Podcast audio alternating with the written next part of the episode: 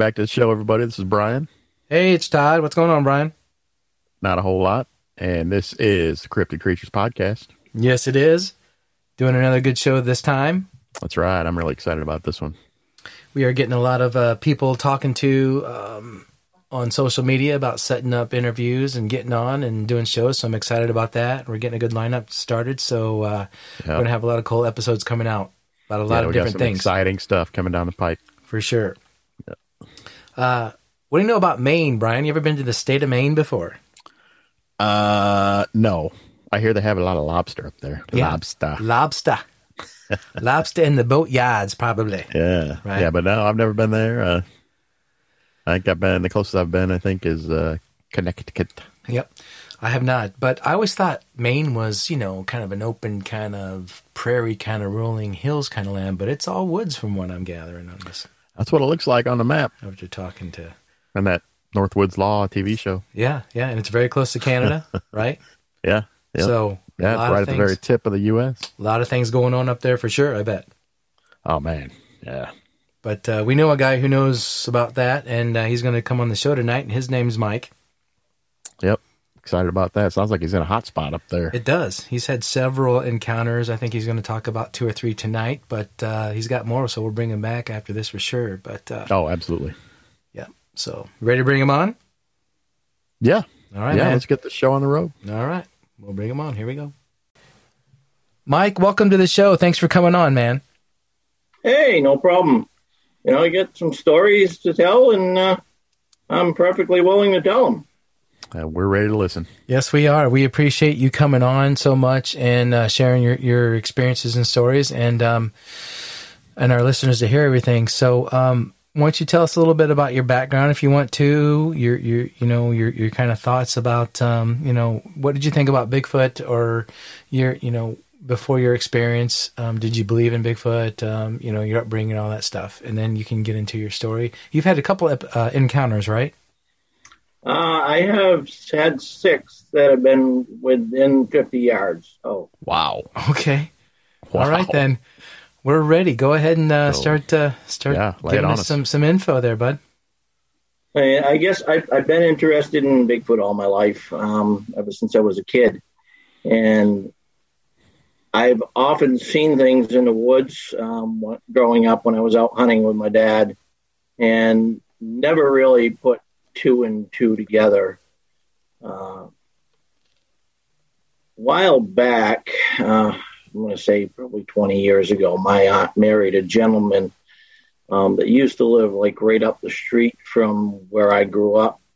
And I was friends with his son and never even knew the gentleman that that he went out and did Bigfoot investigations until he married my aunt.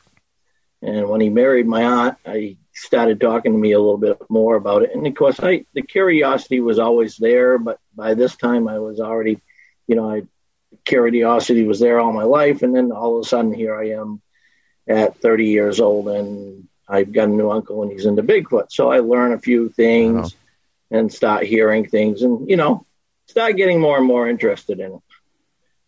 And I, I guess that's pretty much what got the bug into me um, that was probably early 90s when it, the bug really hit me and I got more curious about it. So, so before that, Mike, did you did you know about, believe in, or ever hear of Bigfoot? I mean, oh, I I'd heard of them. You know, I I grew up and from like five years old. I mean, listening to Bigfoot tales. I'd watch them on TV when they came on, or I'd look in a book about them, see different things, and you know it it always had my interest, but I never thought it was something that was here in Maine.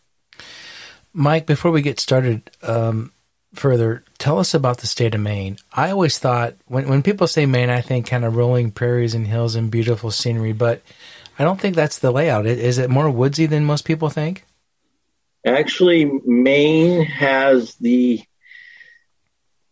per acreage, the one is one of the largest forested states in the country of the United States.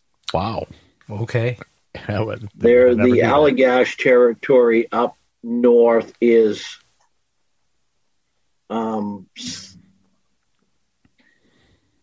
just huge. There's there's nothing up there. There's trees, there's woods, when there's, you and you know, I the streams and the mountains, and the, very few people.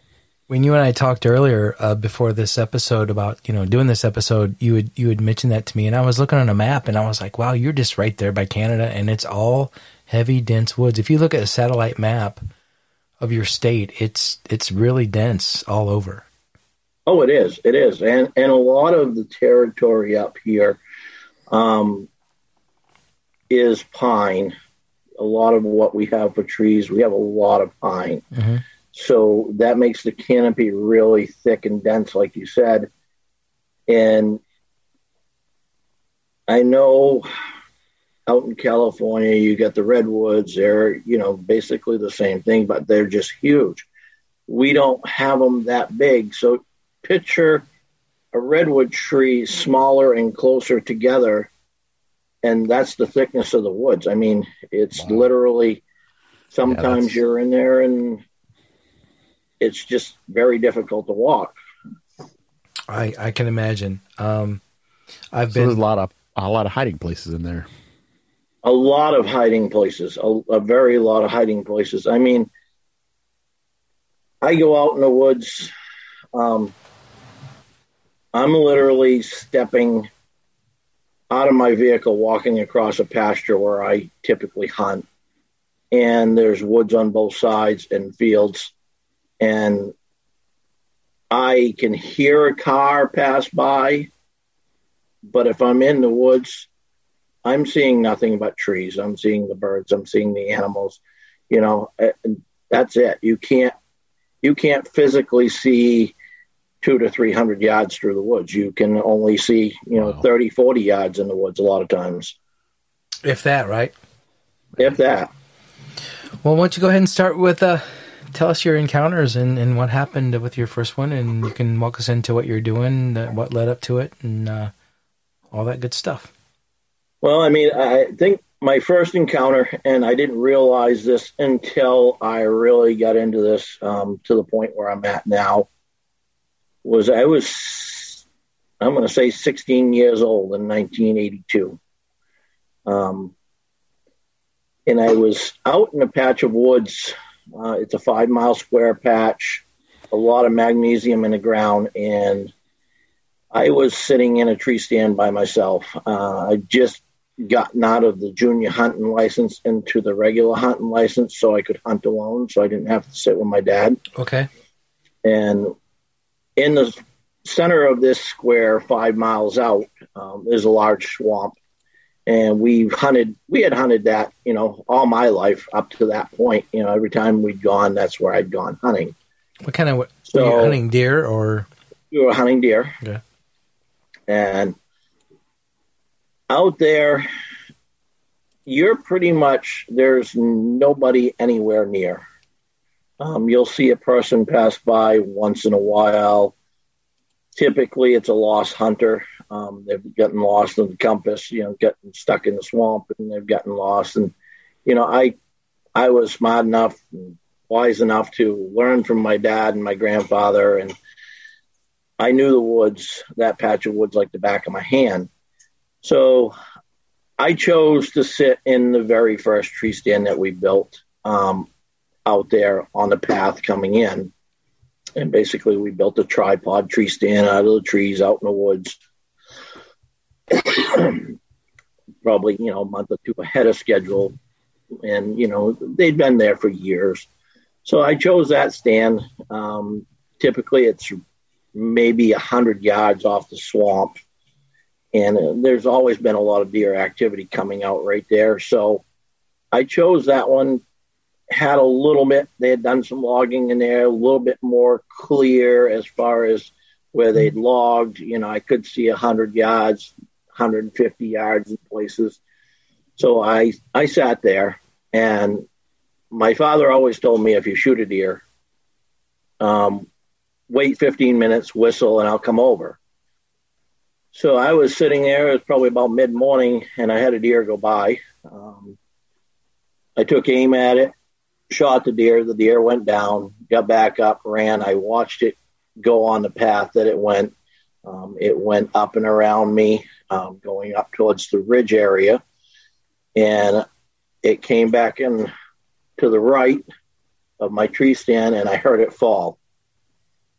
So I waited to 15 minutes, whistled, and my dad come along. And before he came along, probably about five, maybe eight minutes before he came along, um, I saw what looked to be a person um, walking on the same path the deer had been on. And it was walking slowly. Um, it looked like it had a, a darker colored clothing, maybe like camouflage type clothing on it. It was about 110 yards out from my tree stand um, as it was going up through. And I was picking it up through the patches of brush as it was walking along. And it followed the direction of the deer. And, you know, it crossed a couple of spots, shooting lanes that I had out. and I noticed when it went across the shooting lanes that, you know, this thing looked much larger than my father. Mm-hmm. And I said, well, geez, that's, that's an awful big guy. And I just kind of let it be. And I took note and I said, well, he's not wearing any orange. He's supposed to be wearing orange. He's probably some just local person that got lost out here. And, you know, that was my thought at the time. Okay. And uh, I said, well, big guy, though, so he should be okay. Uh, you know, we'll yell for him after and stuff. And, yeah. Um, I watched him go in the same direction to where I lost sight of the deer and where I heard the deer fall. Um, my father came along. I pointed him in the direction of where I'd shot. He immediately found blood. Uh, followed the blood trail, same direction as this person had walked up and around. Followed it to the spot off to the right, maybe a hundred yards up from my tree stand where I'd heard the thing fall and there was a pool of blood there, but the deer was just gone. Oh, there was no deer, wow. no person, no nothing. Uh, so my father said, "Well, he must have stole your deer because it's gone." He, but there was no drag marks from where the deer was pulled out, and there was no evidence of anything that the deer had just gotten up and walked away. There was no more tracks. The tracks stopped right there, and the pool of blood was right there, but there was no deer. Mike, how far away from your tree stand was the uh, pool of blood, basically? Uh, about 100 yards. It, it, had worked its way up and around. It, you know, mm-hmm.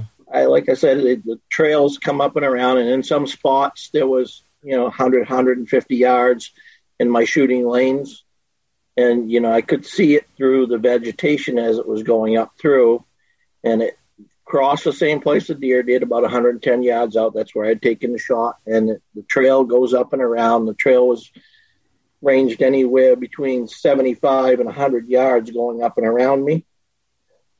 So it was on the trail maybe 100 it was 100 yards out on the trail going to my right like it was circling to try to get back down to the swamp. Okay. That, that's where i had my first encounter with a sasquatch or a bigfoot um, or what native americans up here call them is pamola.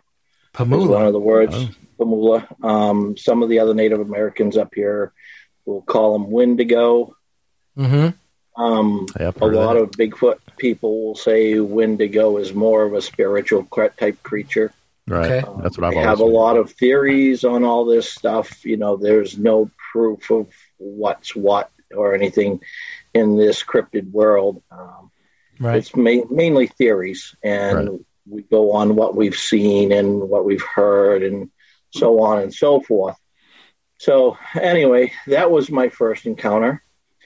And over the years, as I grew up and I was out hunting, I'd seen different things and had different occurrences. I had uh, one morning in, I think probably 94, I'd left uh, a trailer that I was renting uh, at the time with my current wife at that time. And uh, I made a left, and my father owned a store that I would go down and open up in the morning, make the coffee. And where I turned left, 100 yards down the road, there's a four way intersection. Right after the four way intersection is the farm that I typically hunt on, and the deer cross all the time um, on the main road.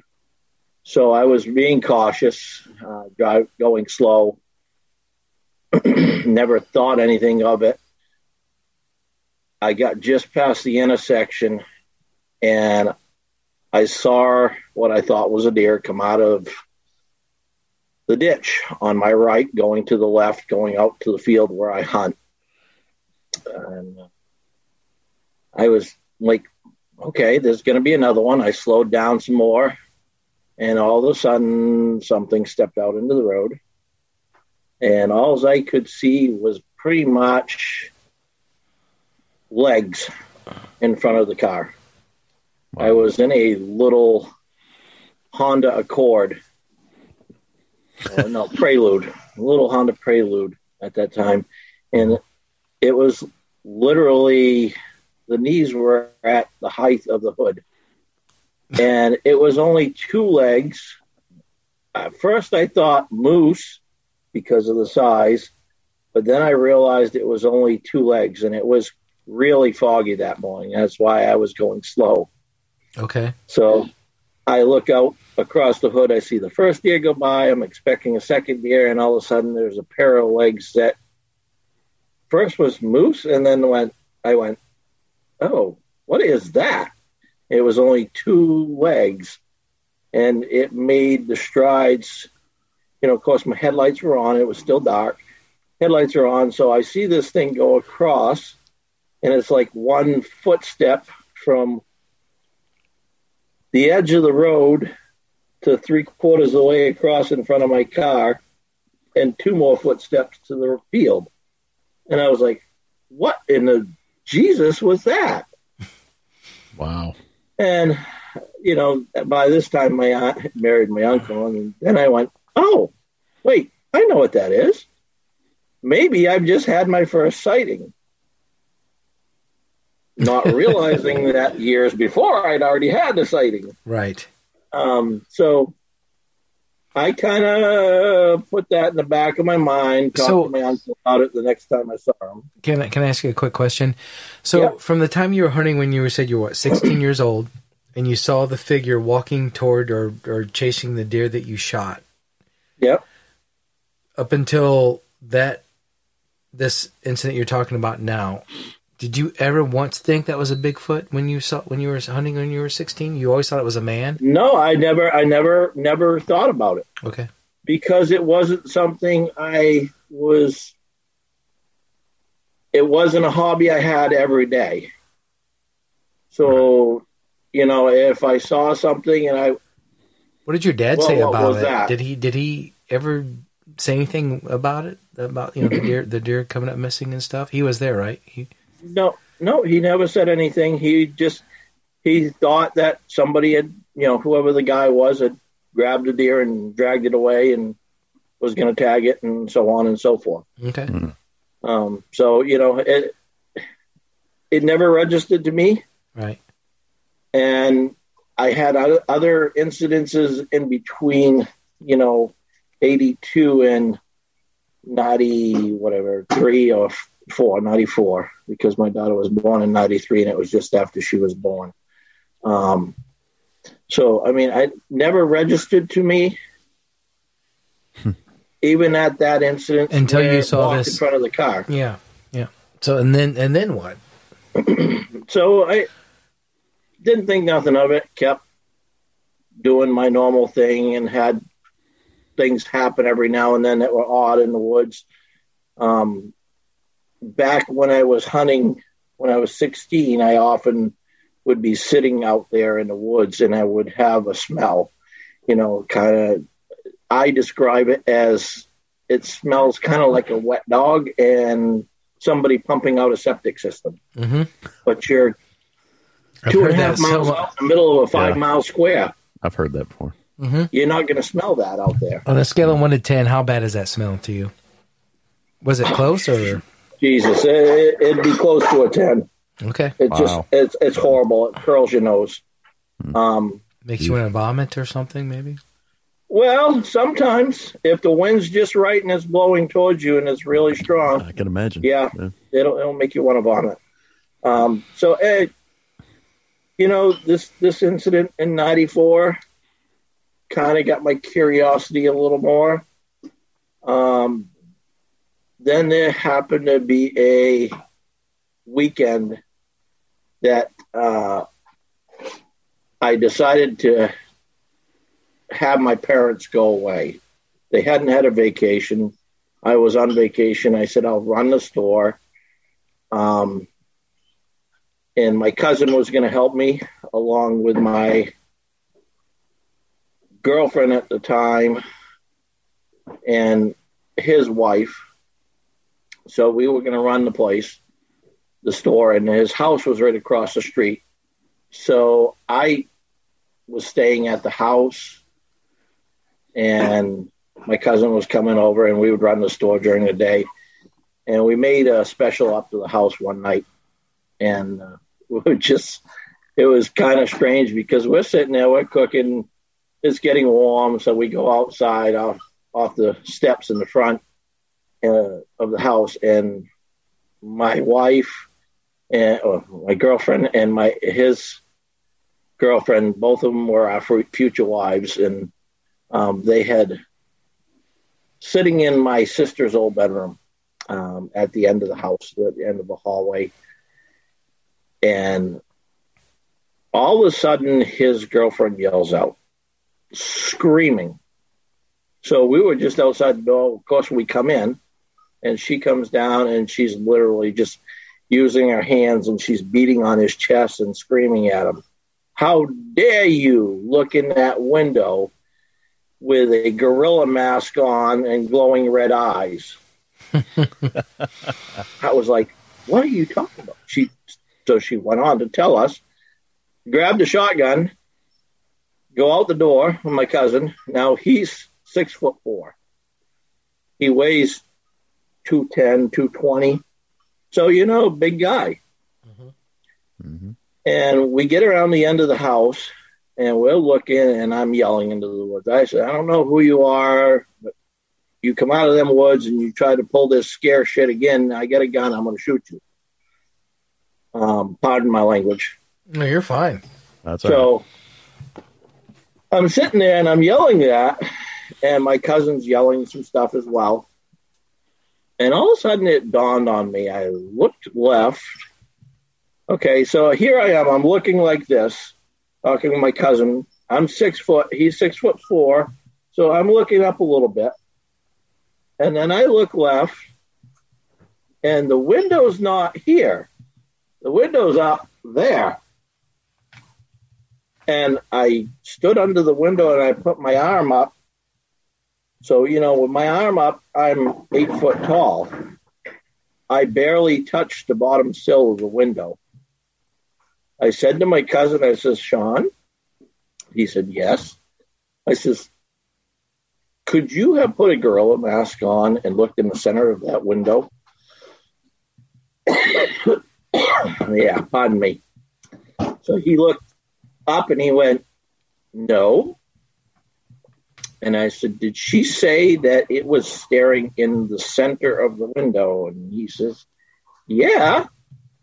She said I was standing in the center of the window. My face was in the center of the window with a gorilla mask on and glowing red eyes. I said, Well, I don't see a step ladder and I don't see any other way to put a face in the middle of that window, do you? And he said, No. And I said, I don't think whatever is that tall is going to even flinch with a little shotgun blast. He said, No, I think we better go inside. So we went inside. and, you know, uh, that was. That was kind of like a, an aha moment and I learned I, I told it to my uncle, and he's like, well, you know, it looked in the window. You had one that looked in the window. And then I got talking to my girlfriend, and she remembers seeing a black figure out on the back lawn that my mother thought was a black bear. She said it came out of the woods walking on two and ran across the back lawn on four. So, you know, my curiosity was piqued. A couple years later, I'm hunting in my tree stand on the property where I saw one walk in front of the car and it's about 100 yards down to the brook. There was nothing. I had seen nothing. I had heard nothing. There was nothing moving. It was dead silent that day.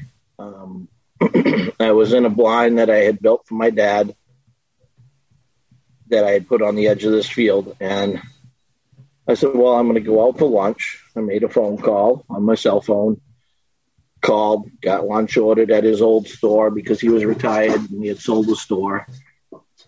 And I started down the ladder and I took probably four steps down the ladder and I looked over and oh my God. I said, What is that at the brook? There was a black human shaped body down at the brook at 100 yards. And it was literally crouched over and I could see it doing something, and then I could hear a clack, a clack. And it turned a little bit, and I could see it had like a rock, rocks in its hand. And I was like, what in the? So, of course, I didn't have my binoculars. They were up in the in the uh, blind. I had my rifle, but I, you know, I'm not going to take my rifle on a ladder and try to look at it through the scope. So I slowly climbed back up, watching it the whole way, and I maybe lost sight of it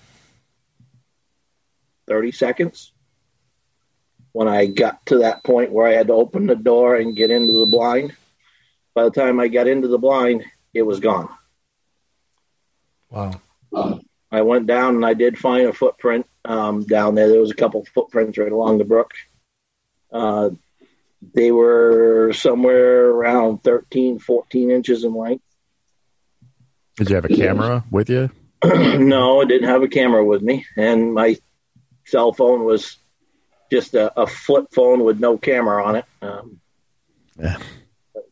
Didn't have any money for anything real expensive with good cameras, you know, so I just got something cheap that worked for work. And uh,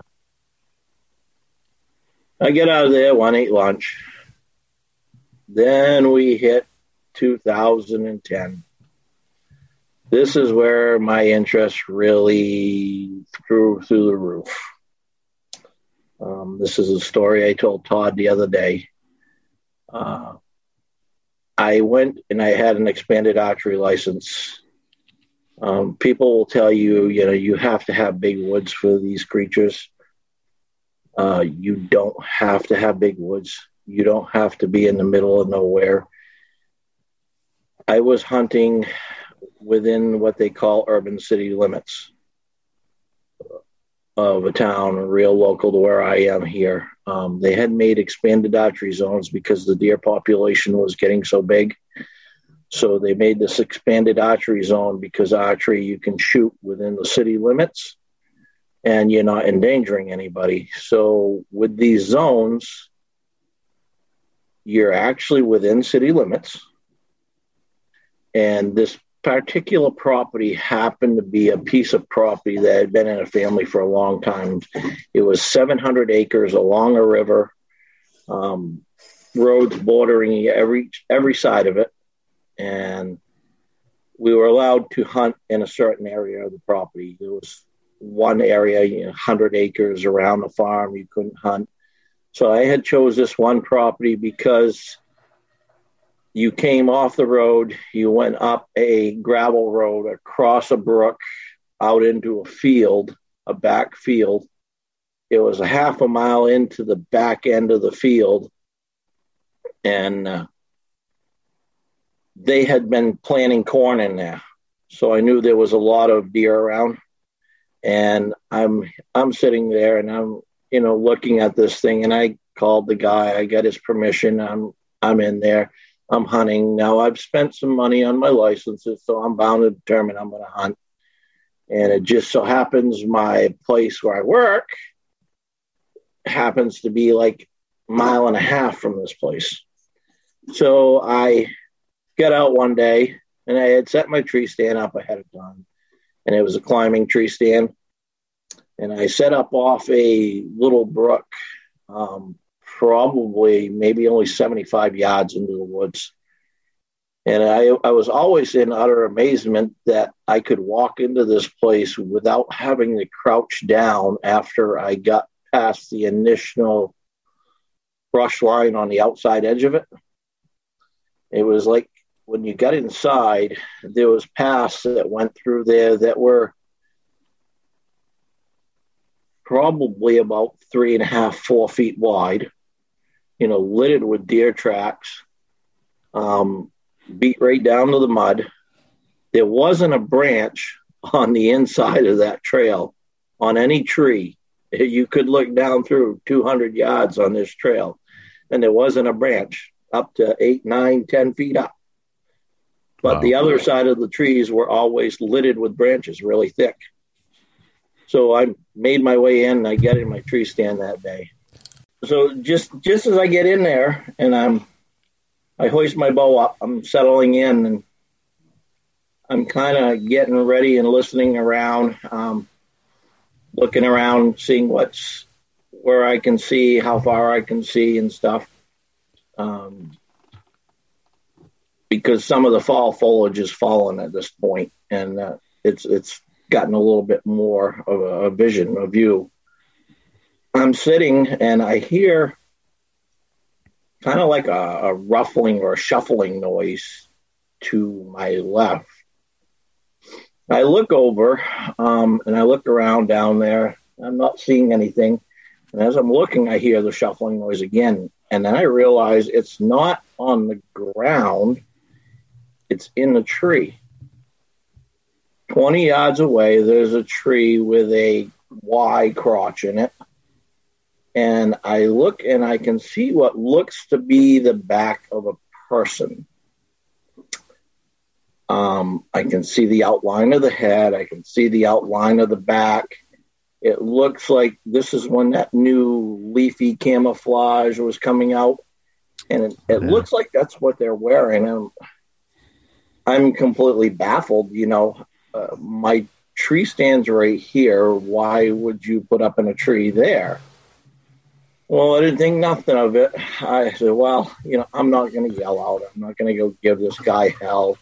He's just trying to hunt. Maybe he didn't see. So I decided I was just going to be quiet, stay sitting there. You know, all afternoon I sat there and watched for about two and a half hours before it started getting dark. And you know, I'd hear him move every now and then. And I was like, "Geez, I wish this guy would stop moving, and be a little bit more quiet." And I was sitting there, and just as it started to get dark, when the deer are actually moving through, they're heading for the corn. Um, I heard a snap to my right. So I slowly turned to look. And as I'm turning to look, I hear a thud to my left. I'm like, don't tell me this guy is choosing now to get out of here. Sure enough, I turn and I look, and all I can see is this big person walking away, swinging his arms, headed for the thickest part of that woods that was right there. And I'm like, really? Dude, what are you doing? So he gets out of sight, and of course, I have to climb down. So I undo the tree stand, I climb down. I'm going to catch this guy. I am mad. I am going to catch him. I'm going to give him a piece of my mind. You know, I, I know he probably did it by accident, but really, you don't. It's not to the time that is ready to go out yet. Okay, Still let me ask. Let me ask you a question, Mike. So when he was in the tree, he was camouflaged. Yep. He was wearing what what appeared to you as camouflage. it, what appeared to be as camouflage. Like green, brown. It kind of he kind of mixed. yeah, it with was the a brownish colored camouflage. Like if if you look at like mossy oak, like the mossy oak. Yeah. So when he- like the mossy oak. Okay, but back at at that point in 2010, the mossy oak leafy was coming out. I Mm-hmm. think is what they called it. So the material was broke up to look like little leaves fluttering in the breeze.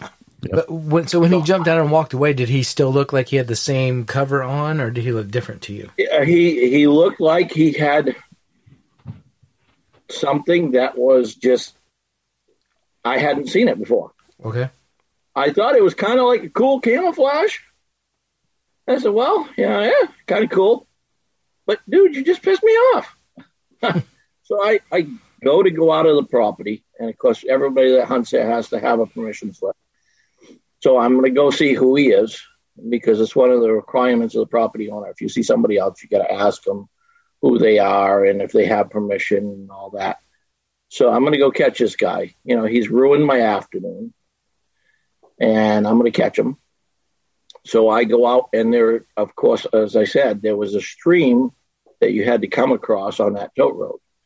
Now, the stream completely separates that field and that wooded area from the road that I come in from.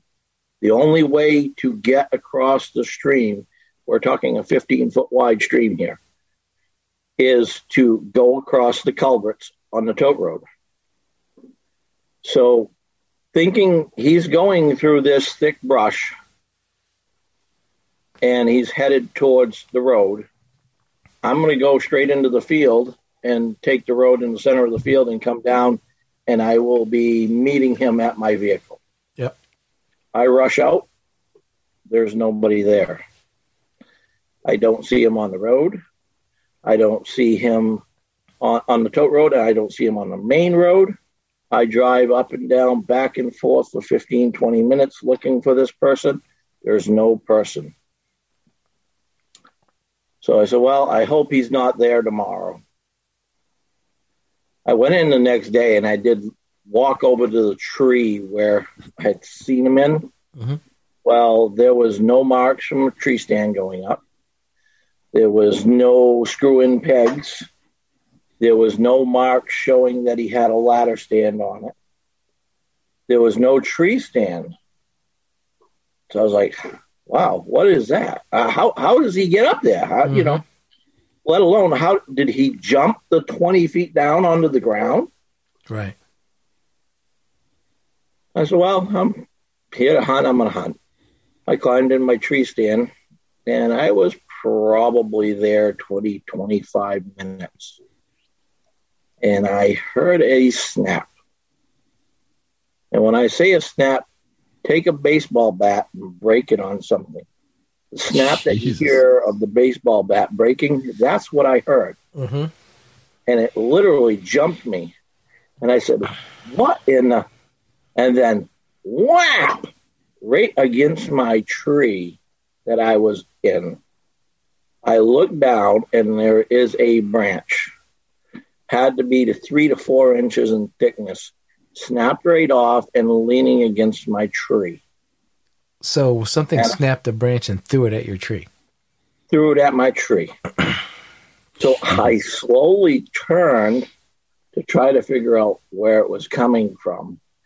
And probably about 75 yards behind me, there was a old rock wall fence that was the line of this property.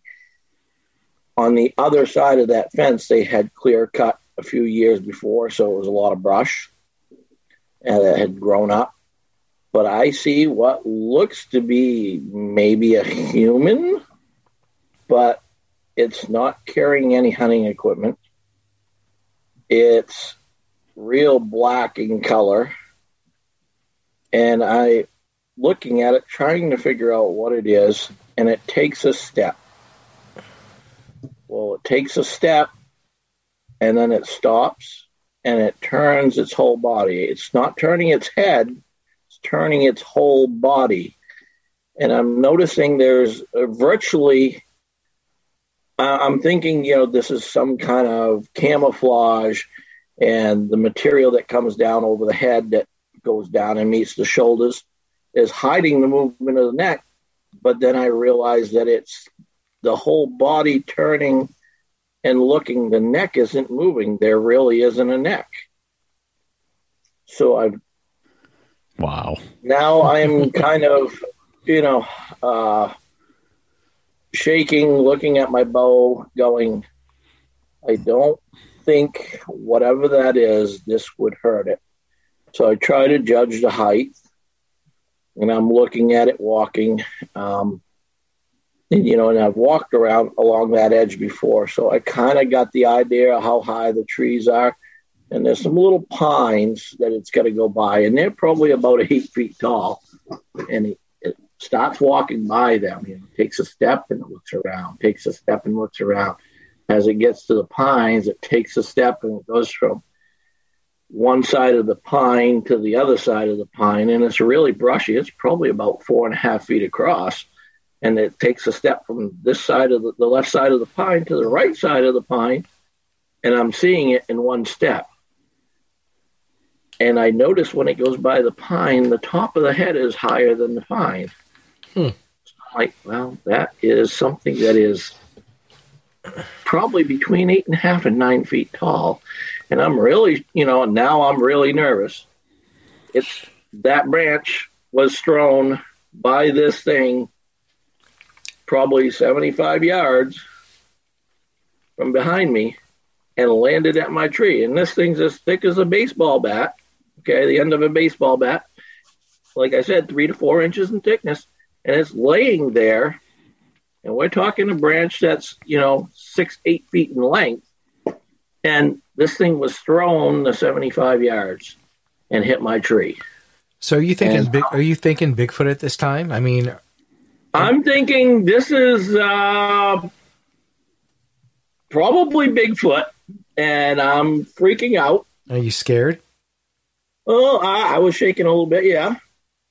Uh, so I said, you know, I think this is what I saw yesterday, and I'm thinking as I'm watching it, and I, I, I had the opportunity. Here's, here's the best part. I had the opportunity to watch this thing for almost ten minutes before it got out of sight it would take a step, it would stop, it would look around, it would stand there for, you know, 30 seconds, and then it would take another step. And Did you get did you get a good look at its face?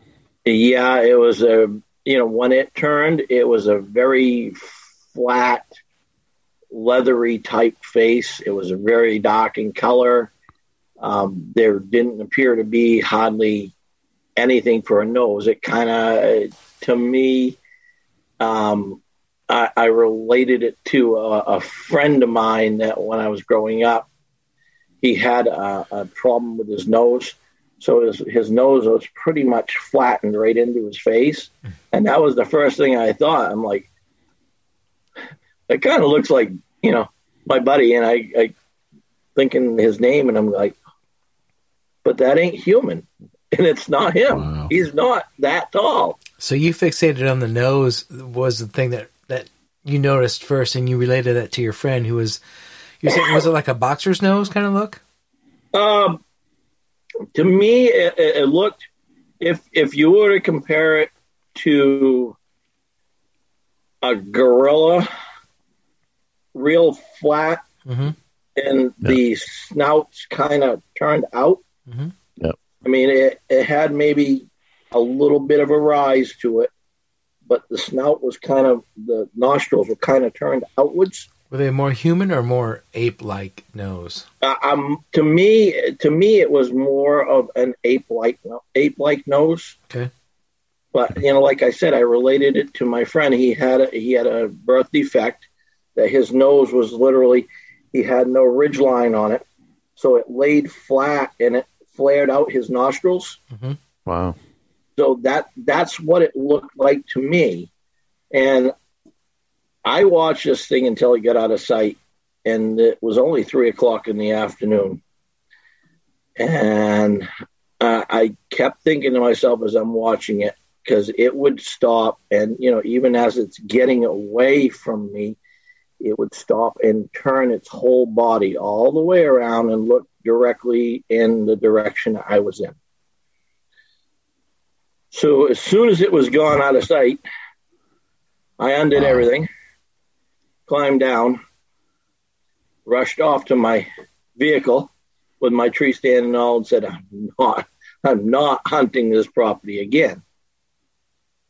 I did end up talking to my uncle. He said, "Well, it just doesn't want you in that location." Just that spot. That's what I was thinking. It. So I wonder why. I said, "Well, I, That's his I- spot. What's his there spot. that I- What's Uh. there that he doesn't want you to be to be doing? Is it near? I don't know. Could it be near his family? Maybe. Maybe maybe maybe you're in a good deer run where he wants to hunt too. Yeah, exactly. So I, I said, okay, you know, my uncle talked to me a little bit about it. And I said, well, I can go on the back side of that property. If I go all the way out, because I was literally 200 yards from my truck once I hit the field. Okay. So I said, if I go to the backside of the property, it's a little over half a mile out. The way the field was planted was you came up the road and the road went up the center. The field kind of went uphill and then went downhill to a tree line in the back. And on both sides of the road going up, there was corn planted. And at the very peak of the hill, there was corn planted down over. So you would follow the road up the center, make a left, and the road went to the tree line, and then you could walk the edge of the corn around the back. Well, when you get around the back, there was two snowmobile trails that come out that are used in the wintertime for the snowmobiles. And each one of them come out on the back side of that corn and that, you know, out of that back wood line. The furthest one over to the right, if you were looking directly in from the road, actually opens to like the field. There's a portion of the field that they couldn't plant because there's a heavy ditch that runs across it. Mm-hmm. So they would plant the corn to that. And I said, okay, I'm going to go and I'm going to take my hunting blind and I'm going to go set up on the back side because I had scouted all this out ahead of time. I'm going to go sit on the back side of that cornfield because the pines just probably 60, 70 yards to the right of where you go into the second um, snowmobile trail, turn into oaks. So there's a lot of deer that travel through there. Mm-hmm. So I said, I'm going to go back there. I went back.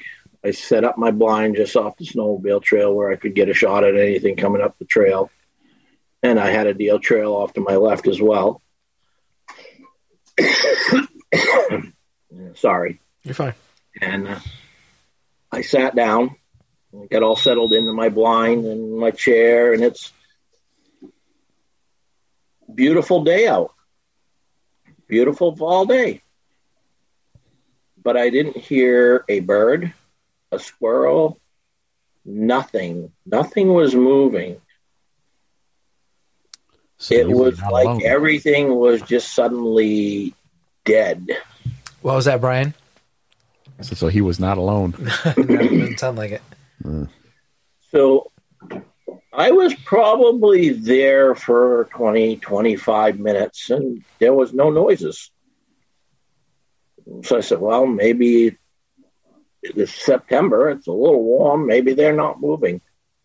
but then I hear a smack, almost like a deer hitting his horns on a tree.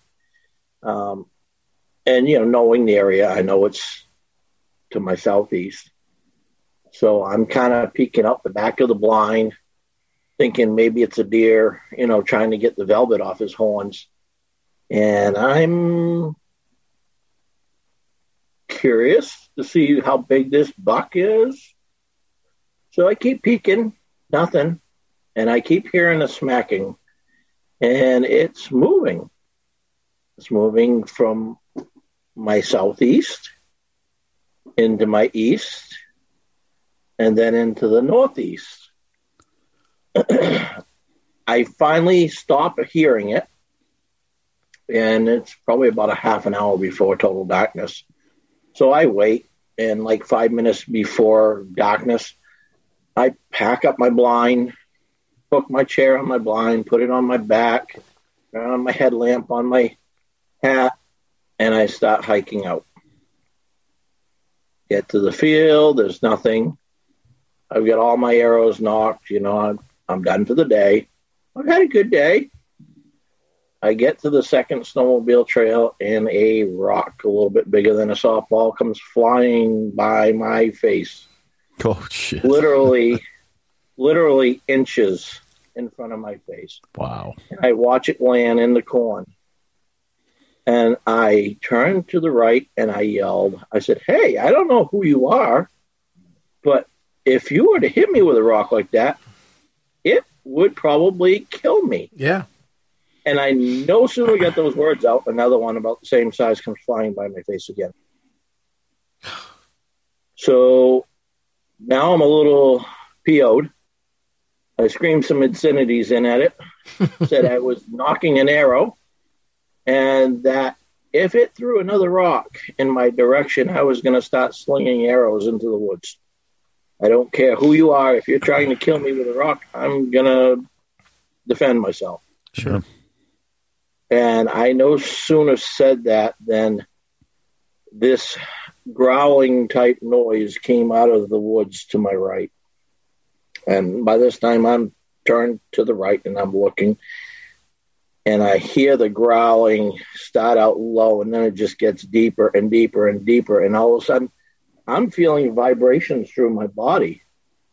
And I'm like in total awe. And I'm like, holy crap. Now I'm thinking, this is the same thing that probably chased me. Mm-hmm. So I said, well, I'm out of here. I went to turn, and as I went to turn, the growling's still going on. I still feel the vibrations coming through my body, and I can see 10 yards off to my right in the woods a tree about the thickness of a telephone pole, about 40 feet in height, just start rocking back and forth. Oh. I mean, uh, time to go. Wow, yeah, time to run faster. it, it, it's, it's, time to run. Uh, I'm not an athlete, but I ran. I and I ran and I ran, and as I'm running, as I started to run, I could hear it start to walk, and it was like it was stomping its feet on the ground. So I knew it was there I would take six to eight running steps and hear one of its footfalls. And this thing followed me out and around the field. I hit the road to go out to my car, and as I hit the road, I could hear it paralleling me in the corn. Okay, so I kept going down the road and I went across the culverts. And I mean, we're talking culverts for this stream. I remember I said the stream is 15 feet wide. These culverts are eight feet in diameter. There's two of them side by side. I'm running. At the end of the bottom of the field where you start into the tote road, there's a hill that a slight hill on the right hand side that goes up through some really thick pines and then down a steep embankment to the brook I hear this thing the whole way with the footfalls. I get beyond the brook, and as I get beyond the brook, I hear one splash, one splash in that brook, and then I hear the footfalls on the other side of that brook. And I wow. get to my car, and now I know I need to get the hell out of here. So I'm bound and determined that I'm not going to throw my bow and arrow. You know, it's a thousand dollar bow. I don't want to ruin this thing. Right. All right. As I'm running up to the truck, I'm ripping the blind and the chair off my back. I'm tossing it into the back end of the pickup truck. I don't even care if it lands in the pickup truck. at this point. I get on the other side of my pickup. I'm holding the bow. I'm looking in a fanny pack for my keys, and I look literally 15 feet in the woods on the other side of my pickup truck. I can see this thing, this large black hulk in the light that I had on my hat. I can see it rocking back and forth. It's moving its body this way and looking out, moving its body this way and looking out, and at the same time, it's stomping. Well, that kicked me into high gear. That I wasn't means it's getting time into to that go, fanny yeah. pack. I wasn't getting into that fanny pack fast enough, so I took that ball and I just chunked it into the back. I don't care if you break. Ripped open the fanny pack, found my keys, tore out of there. Amazing, Mike. That is that is Wow. amazing. That's great. My hair standing up. Yeah, I called my uncle the next day. Of course, I'm in a panic still at that time. yeah. He starts talking to me more about it. And he said, Well, you want to learn, come over and see me.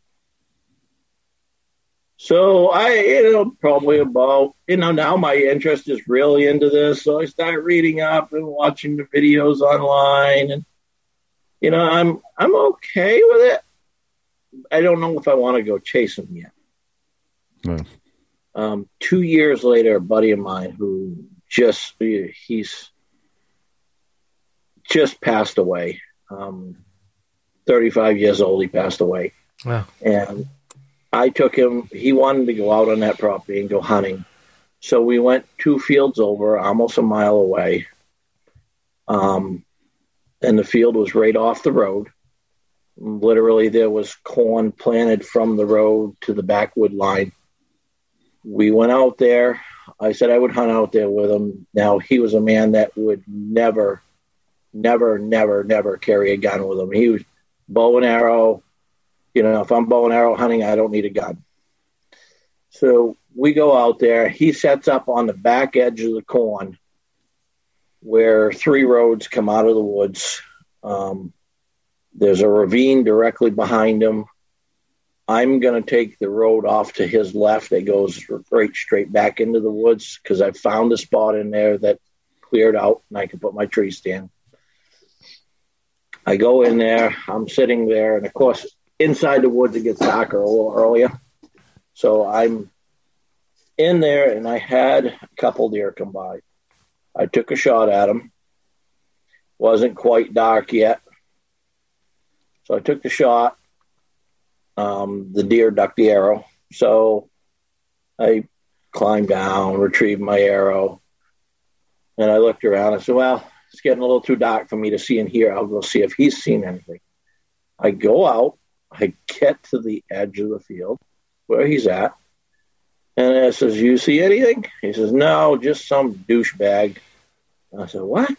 He says, Yeah, some douchebag. He come up out of the ravine behind me,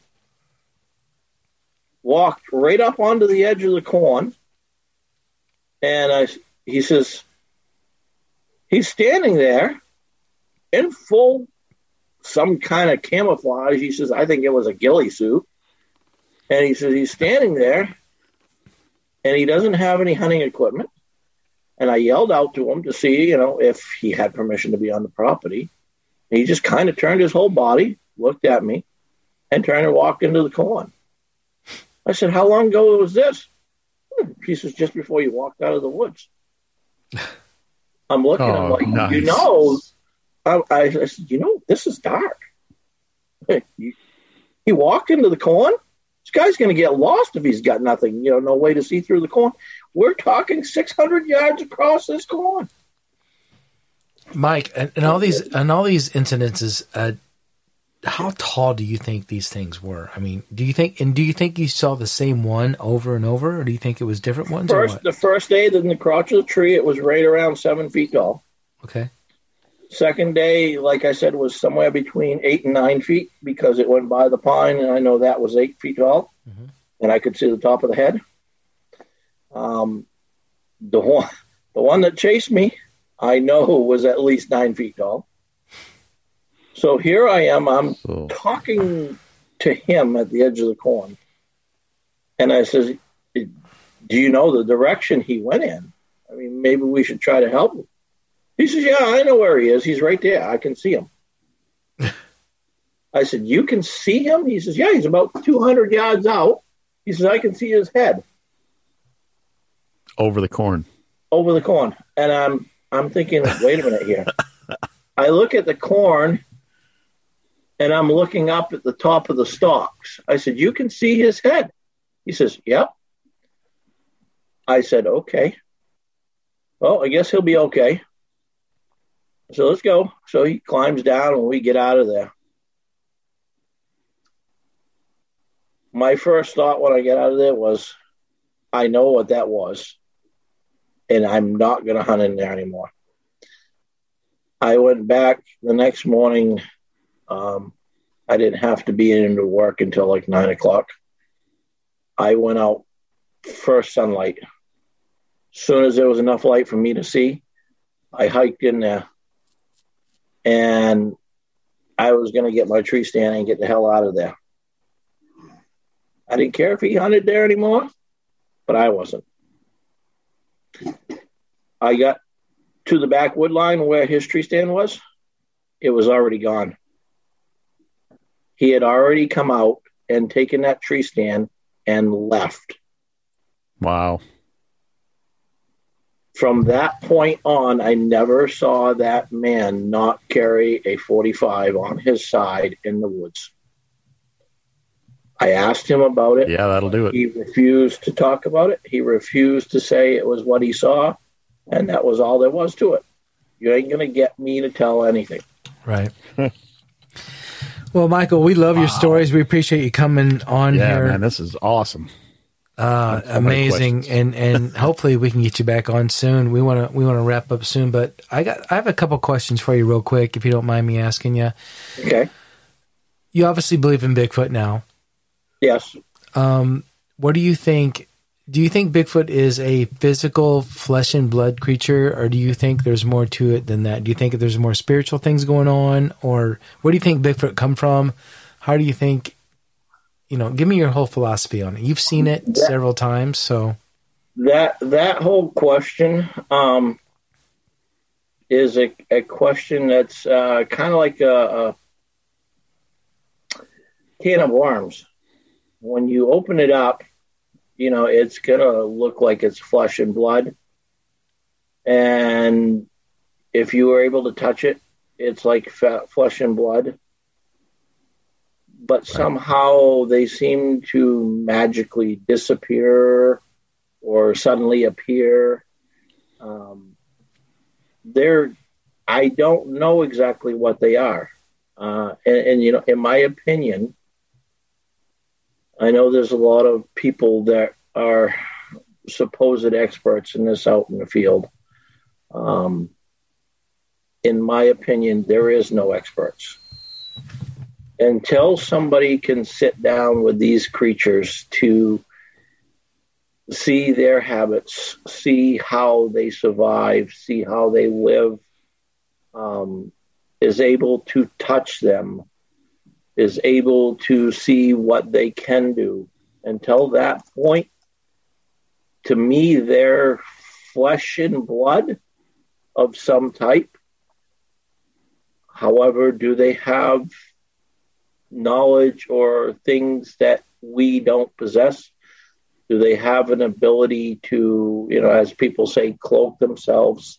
Do they have an ability to do like a chameleon, perhaps, change the pigmentation of their skin to mm-hmm. blend in with their background, which makes them look like they disappear?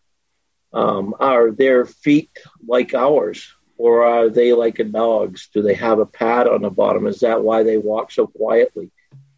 Until somebody is able to sit down and observe all that and actually get that feel on them, they are whatever anybody thinks they are.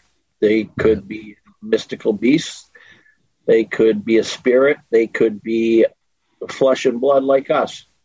But until we get to that point where we physically sit down and actually are able to observe these things for a period of time and learn about them, they the only thing we can relate them to is a physical beast. They leave the footprints.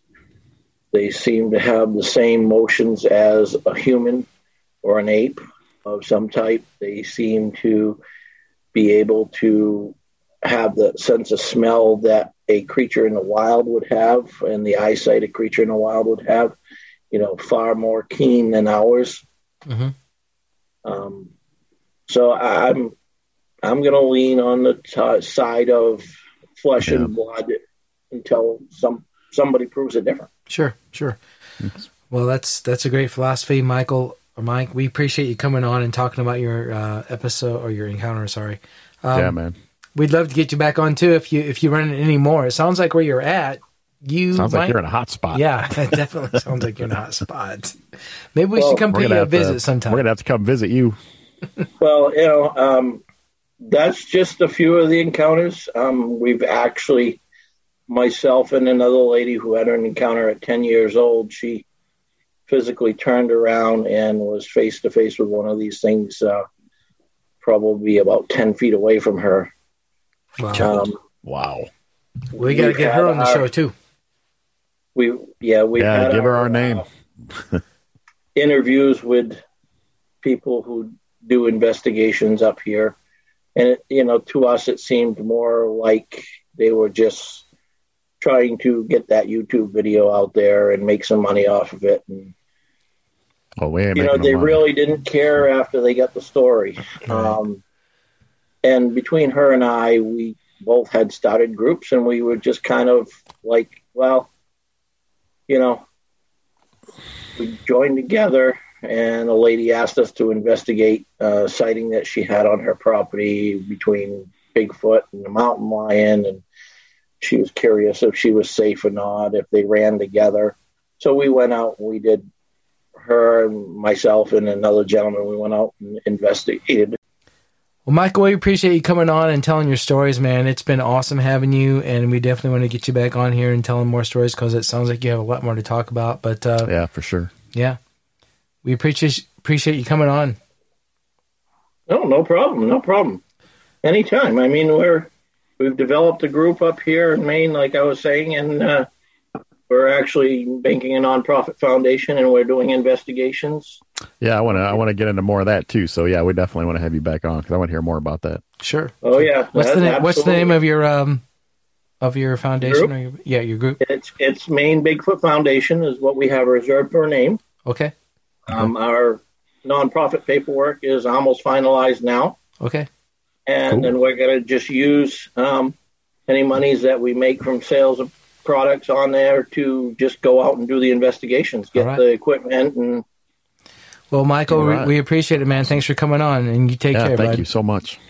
oh, no problem, no problem, gentlemen. We'll see you next time. We'll talk soon for sure. Keep my phone number and We got message you. me and let We me know got when you. you want to do it again. All right. Take care, bud. All right. Well, thank you. All right, you have a good night, gentlemen. You too.